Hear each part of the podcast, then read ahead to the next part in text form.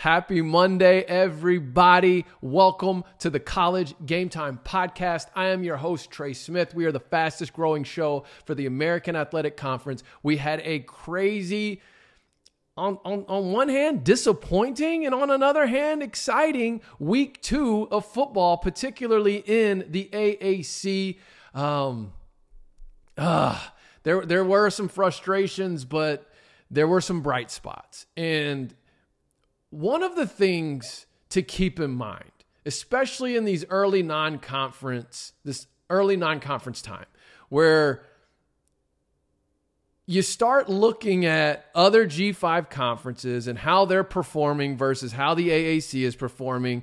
A lot of people kind of, I don't know if I should say a lot of people, but there seems to be a tone or, or feel right now from some fans of the American that the sky is falling, the world is ending, the conference sucks, and there's no hope. And the thing you have to keep in mind is at the end of the day, when it comes to New Year's Six bids and it comes to playoff bids in the future, when that twelve-team format with the six six model comes into play, is really what you need to be the best over all the other G fives is your top-tier teams. And honestly, right now, I still feel like the top-tier teams in the American are better than the top-tier teams in the other G fives. Um, now, if we want to talk top-to-bottom, conference for conference, listen, I don't have an argument for you right now. However, I haven't really been saying that would be the case right now, especially as it pertains to a lot of the incoming schools. I've been saying you're going to have to give them time. Give them time. Time. Time with this new level of exposure, time with the new increased revenue, which those shares start going up after a couple of years. In other words, let the new resources take root. And I know nobody wants to be patient nowadays. I know everybody wants things to happen right now. But here's the thing. As long as you can hold on to your top tier teams to, to continue to represent for the conference come the end of the year, while those new schools build their profile up, like, you're not in a bad spot. So anyways, we're going to go through the full lineup like we did last Monday, talking about each of the games, each of the teams. I'm going to try and go quick, just a little, just a little quick hitter for each team, each game, and as far as what I saw over the weekend and what my, my take is in regards uh, to each individual team. But I wanted to give you kind of my overview take of the conference. Listen, it was tough. I mean, you lose what it was. What were we, five and nine or five? You know, five and eight or something like that over the weekend. That's not good. I mean, like, there's no arguing that. But I think if you look at the top tier teams and how they performed, and even maybe a surprise team, we're going to talk about on this show. Uh, this this particular episode. So before I get into it, you know what to do. If you're watching on YouTube, like, subscribe, share it with a friend, comment at the end. Um, if you're listening on one of the streaming platforms, please give it a five-star rating, whether you're on Spotify or whether you're on Apple. Spotify numbers started going up last week. Um, so I don't, I, I, I don't, you know, I don't know if that's the same people choosing a different platform or if that's new people coming in, the, but the numbers are going up. Um, Apple last week stayed pretty consistent. So I don't know. We're growing though. And that's a positive thing. So I just, if you're on one of those platforms, please follow it, subscribe to it, uh, leave it a good review. I would greatly appreciate it. Well, let's get to it. So I'm going to start right out of the gate with U T S A. I said this was a bounce back week for them. Um, here's the thing. Offensively, U T S A is going to have to figure things out um, in order to be a contender in this conference. Back-to-back weeks where the offense has felt a little lackluster. Um, Frank Harris went down, thought he was injured. I thought it was bad. Watching him limp off and just knowing what he's gone through over the offseason. Um, but, man, that dude's tough. He refused the cart.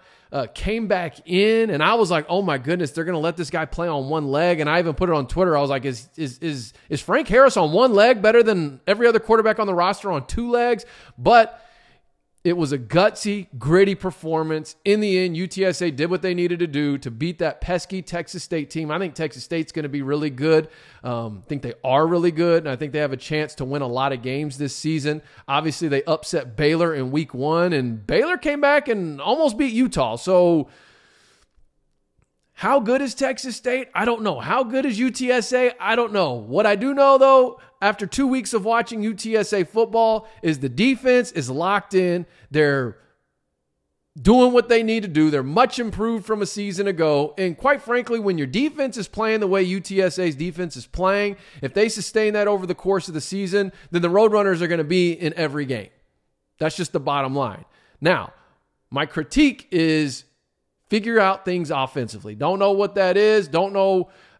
I don't know. I don't know if it's the run game they need to get going. I don't know if it's in the passing game. Um, but there is a lot of, I mean, the, you know, it's a lot of like Frank Harris just chucking it up there and guys making plays on the ball. Um, and I don't know how sustainable that is through, you know, a full season. But, uh, man, gutsy, gritty win for U T S A. Um, and now they've, they've got to get ready for, I think, Army this week. That, that's a big game, too. Okay, they they can't overlook it. It's it's a little bit of a new look Army. It's a lot of the same, a lot of the same Army, but you know I talked about it last week. Their offense is a little bit more spread out, um, but you need to win this game if you're U T S A, uh, especially with the Tennessee game following that. But keeping it moving, we've got E C U. Man, speaking of offensively having to figure it out, I don't know what E C U is going to do. I don't know if you know, what's going on at the quarterback position? Is it be, are they not putting Mason Garcia in good positions to make plays and to do what he does well? It seems like while I was watching that game, now when it got delayed, I kind of got wrapped up in the vortex of the ten other games that were on. But while I was locked into that one, it seemed like their bright spots offensively were when Mason Garcia was able to make some plays uh, with his legs. Now, I don't know if those were like sustainable, you know, hey, these, you know, we can continue to put him in positions to do this, or if it was him just taking a busted play and making something out of nothing. I still love this de- this defensive front seven for E C U, but man, it, it becomes very difficult when it's you just feel like you're getting nothing out of your offense, and so I don't know if if are they going to make a change at quarterback? Are they going to adjust what they're doing schematically? That's the big question mark for me right now, and really what E C U is able to do throughout the course of the season. And it's not getting any easier for them. I mean, they've got App State coming up. They've got Rice coming up. And yes, Rice is a team you can't overlook anymore. And I'm going to talk more about them later on. But I don't know, E C U fans, how are we feeling? Because the, the offense through the first two weeks, you know, week one, I chalked it up. It's Michigan. But when you come out and look just almost the same against Marshall, and listen, I'm not taking anything away from Marshall. Marshall's a great team, but they're not Michigan. Kind of starts to worry.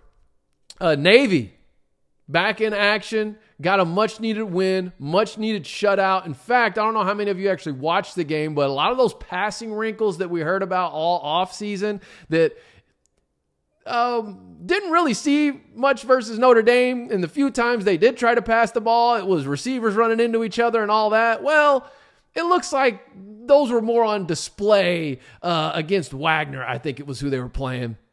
Uh, I'm still not expecting a whole lot from this team, but they do have a Thursday night matchup with Memphis. Memphis, as I'm about to talk about, just needs to make sure they don't get caught in the trap this week. Uh, but yeah, I, I, I, it was a much improved Navy team from that week zero outing performance against Notre Dame. Of course, the level of competition they were against was different, but I said I'm not expecting much out of them, but I do think they're going to be a pesky team for opponents uh, as we get into conference play.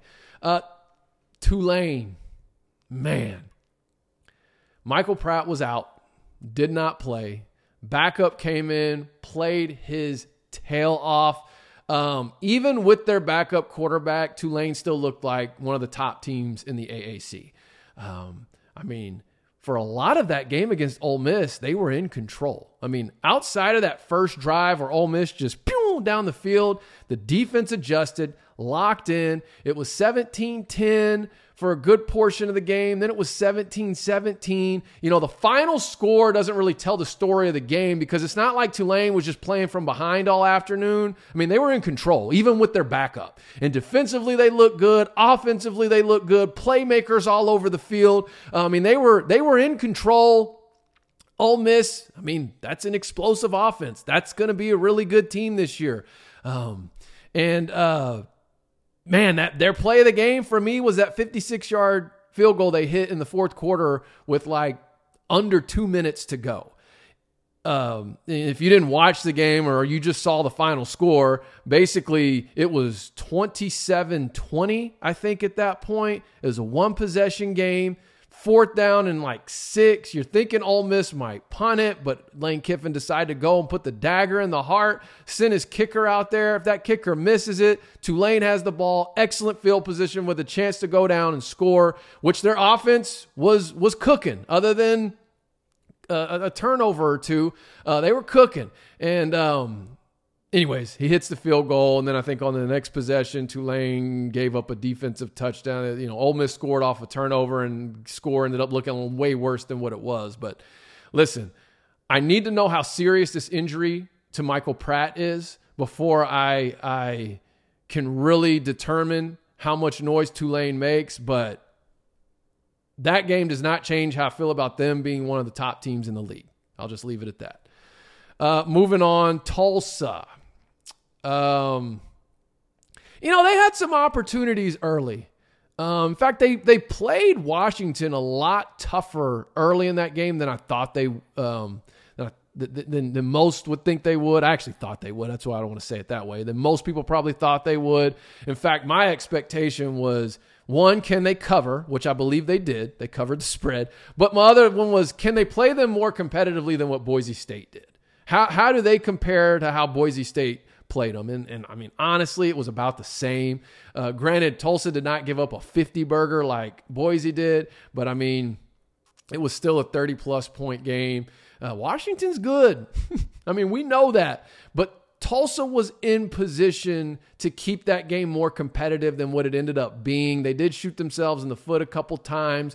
Um, that's to be expected, though, when you're on the road in that type of environment against that good of a team. But um, they got to regroup because they've got O U next. And uh, I, I still think Tulsa can make some noise in conference play. I don't know exactly what I mean with that. I don't know if that's a bowl-eligible noise.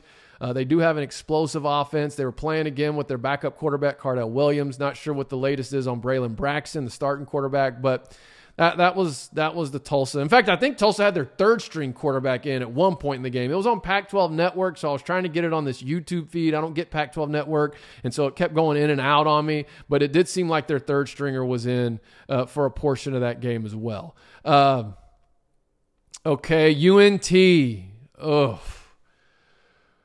Okay, here's, and I put this on Twitter, here's my week two take on U N T, and I'm I'm holding back a little bit because I don't want to go full on what I think about this team because I want to be fair. So I want to give it a couple more weeks to see. But as of right now, this team feels like the Cliff Kingsbury era at Texas Tech. Um, which uh, that's not a compliment when I say that, right? I know a lot of people immediately associate that era with, oh, like Pat Mahomes and all that. Yeah, but that's also in the era when Texas Tech was losing games, you know, sixty-seven to fifty-eight. Um, where is the defense? Where is the pride? Where is the accountability? Where are the basic fundamentals? I said I was going to hold back, so I'm going to. Um, but I, I might unleash on this team if things don't seem to improve. Uh, they lost to F I U, a game that they should not have lost. Uh, obviously, the story of the one of the stories of the game will be the quarterback change. It sounds like that their their their backup comes in, took care of business, but like offensively, I don't think that will be an issue with North Texas, especially with their head coach. I mean, I think offensively they're going to be an explosive offense that can put points on the board. But, you know, defensively, man, they've got some serious, serious issues. And, and then just the way the game ended, guys. I mean, they didn't cover the punt and let the clock run out. Just there, there's some other... I'm going to hold back on that because there's some other things that's starting to remind me of, but I don't want to jump to those conclusions this early. So I'll leave U N T at that. Uh, Memphis. Memphis, Arkansas State. Man, Memphis took care of business. I'm, I've been saying it, man. That defense, I think, is going to be the best in the conference, one of the best in the conference, and has the potential to be one of the best in the country. I think they for sure have one of the best back ends, one of the best secondaries in all of college football. And it's really going to come down to how does that front seven play once they get against tougher competition. If they can stop the run, that Memphis defense is going to be a force this year. Offensively, they've got all the ingredients. They've got the firepower. Seth Hennigan looks like he is in his bag right now. But again, how does it all look against tougher competition? And as I've been saying, can they sustain it over the course of a full season? Big game this week on Thursday. It's the conference opener. It's against Navy. And as I just said a couple minutes ago, they better not get caught in the trap. Because after Navy, they've got Missouri and Boise. Two games I think Memphis can win. But you don't want to overlook this Thursday night matchup against kind of a lowly Navy team. Obviously, they're going to bring a different looking offense. It's going to be different from what you've been seeing defensively. That can give defenses and teams um, um, a fit to prepare for. Not only that, it's a short week, so you don't have as much time to prepare for it. That can be advantageous to Navy. Player for player, Memphis is head and shoulders above them. But just weirder things have happened, and Navy's just not a team you want to have a Thursday night matchup with just because of that that um, short window of preparation for a system and an offense that you don't see any other time throughout the year. But man, Memphis right now, they're they're probably my top team. I, I hate doing this. Someone had asked me on Twitter about who do I have after week two being in the championship. Like, I hate doing stuff like that this early because the truth is Memphis hasn't played any tough competition yet, but man, I, I take care of business Thursday and then get your mind right. You got you got a longer preparation window for Missouri, and I, I think they win that game. S M U, um, again, S M U played O U very tough, uh, similar to Tulane and Ole Miss. I think the biggest difference between those two games, and I watched both of those games, is that S M U was playing from behind. They were playing catch up the whole game, and they just couldn't quite catch up. Um, um, costly, costly turnover in the third quarter. They were on a drive. I think, was it Knighton that broke the run off? Um, running into O U territory.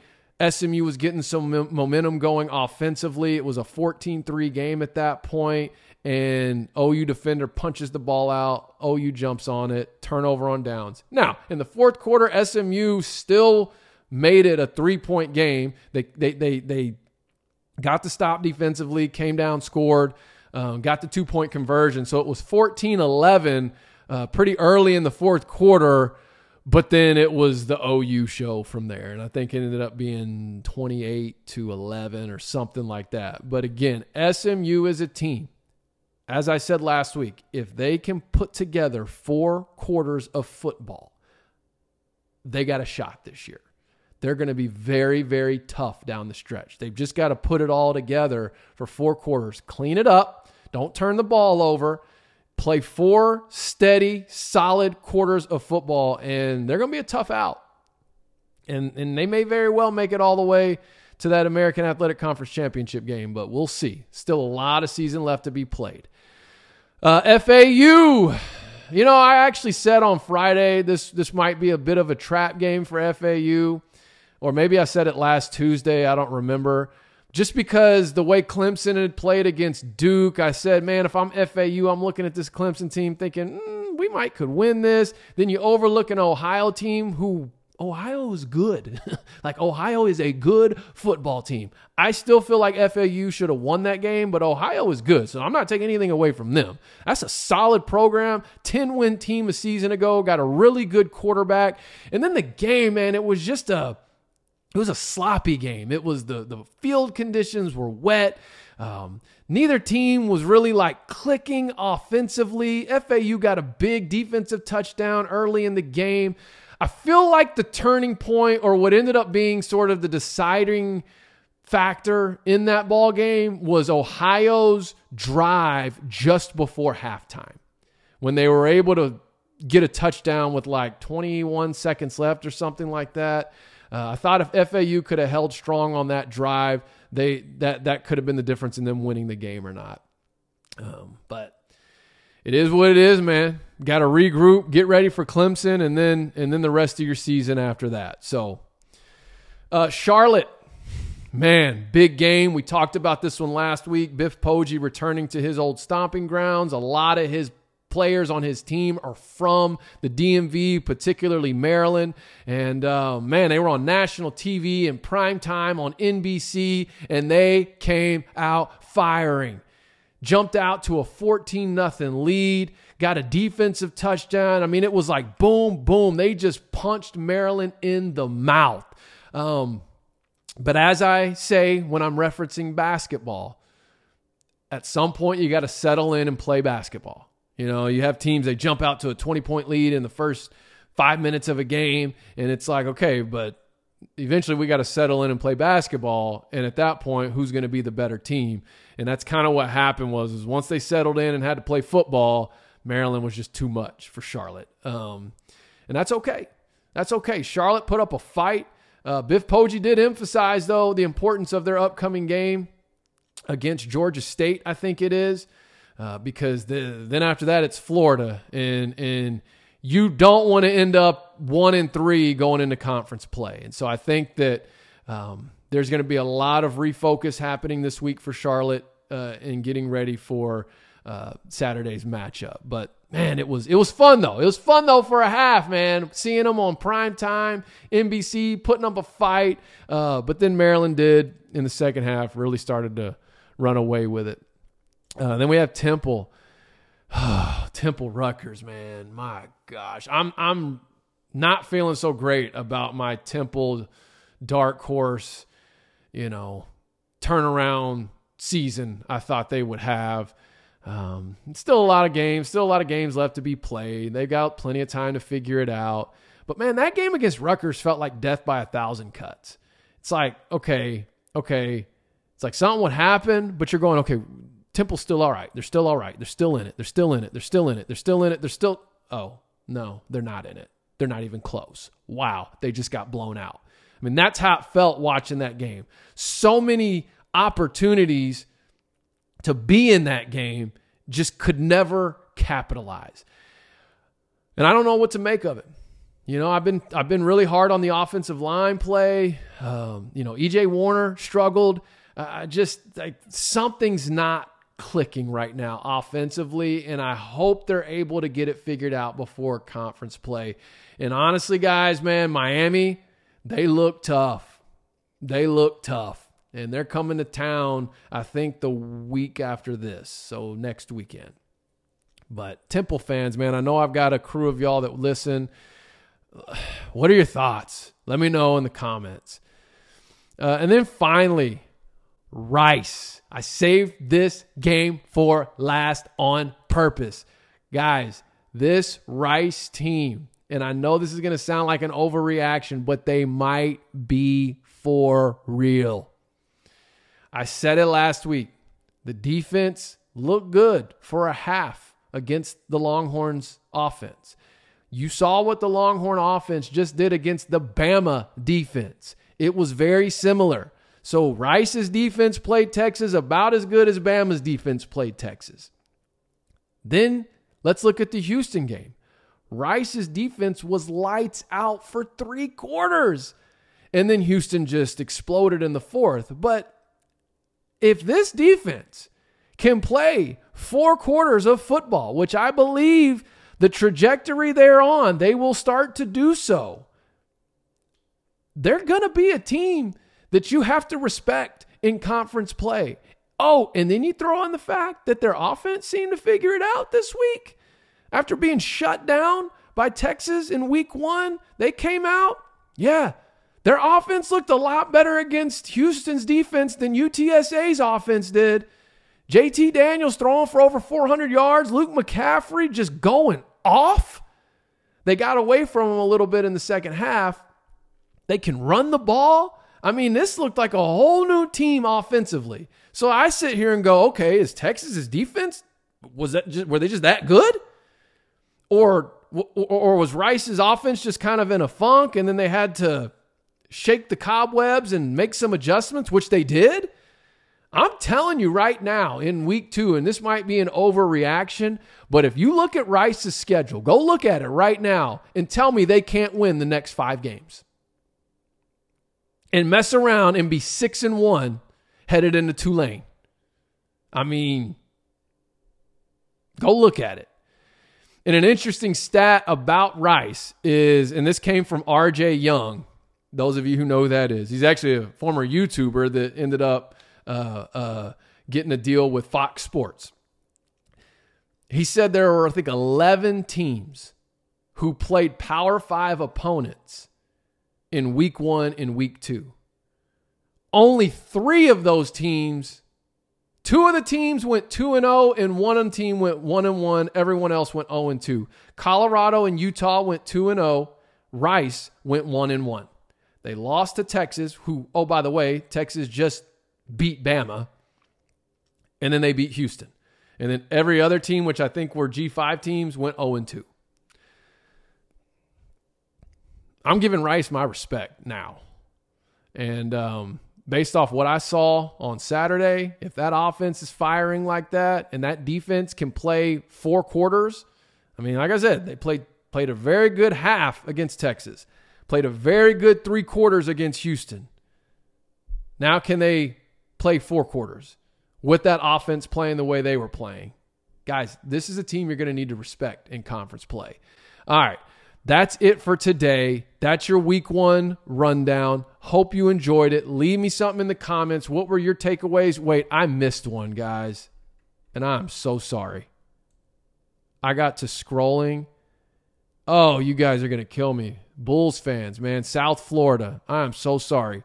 So I do have some stuff here. So so if you're a U S F fan, um, um, this game kind of got caught in the vortex of a bunch of other games that were on, uh, but I did catch the second half, and uh, I felt like the play of that game against FAMU, which it seemed to be a, a back-and-forth game early, one possession game for most of the game, and then there was a fourth and sixth play in the fourth quarter where Byron Brown uh, took a shot. I mean, it was like a thirty-five, forty-yard strike, uh, touchdown pass, took a two-possession lead, and I felt like that was a much-needed win for Alex Golish.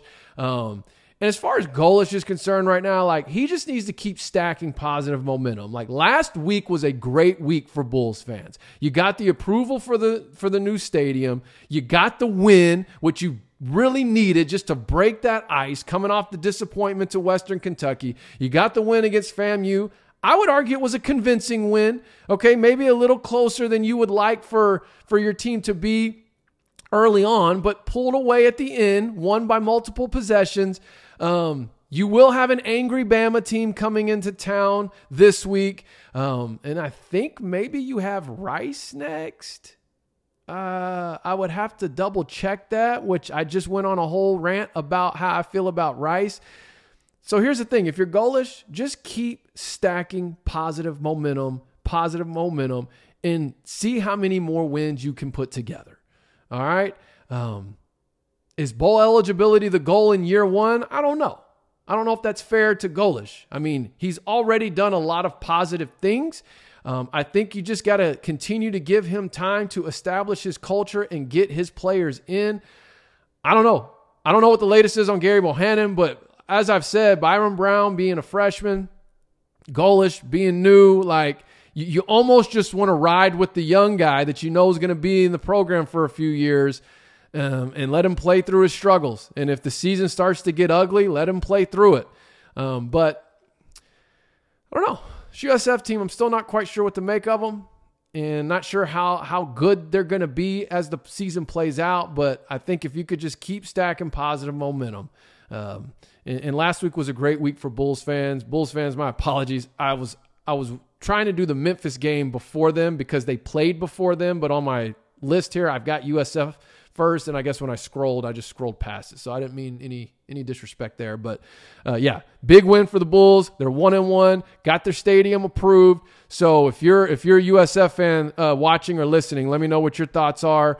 Um, is bowl eligibility realistic this year? Or or is this like give Golish this season to just kind of kind of establish his culture, rebuild things, and and you know, any win from this point on, you know, it's a positive. All right, for real this time. That's it for today. Trey Smith, College Game Time.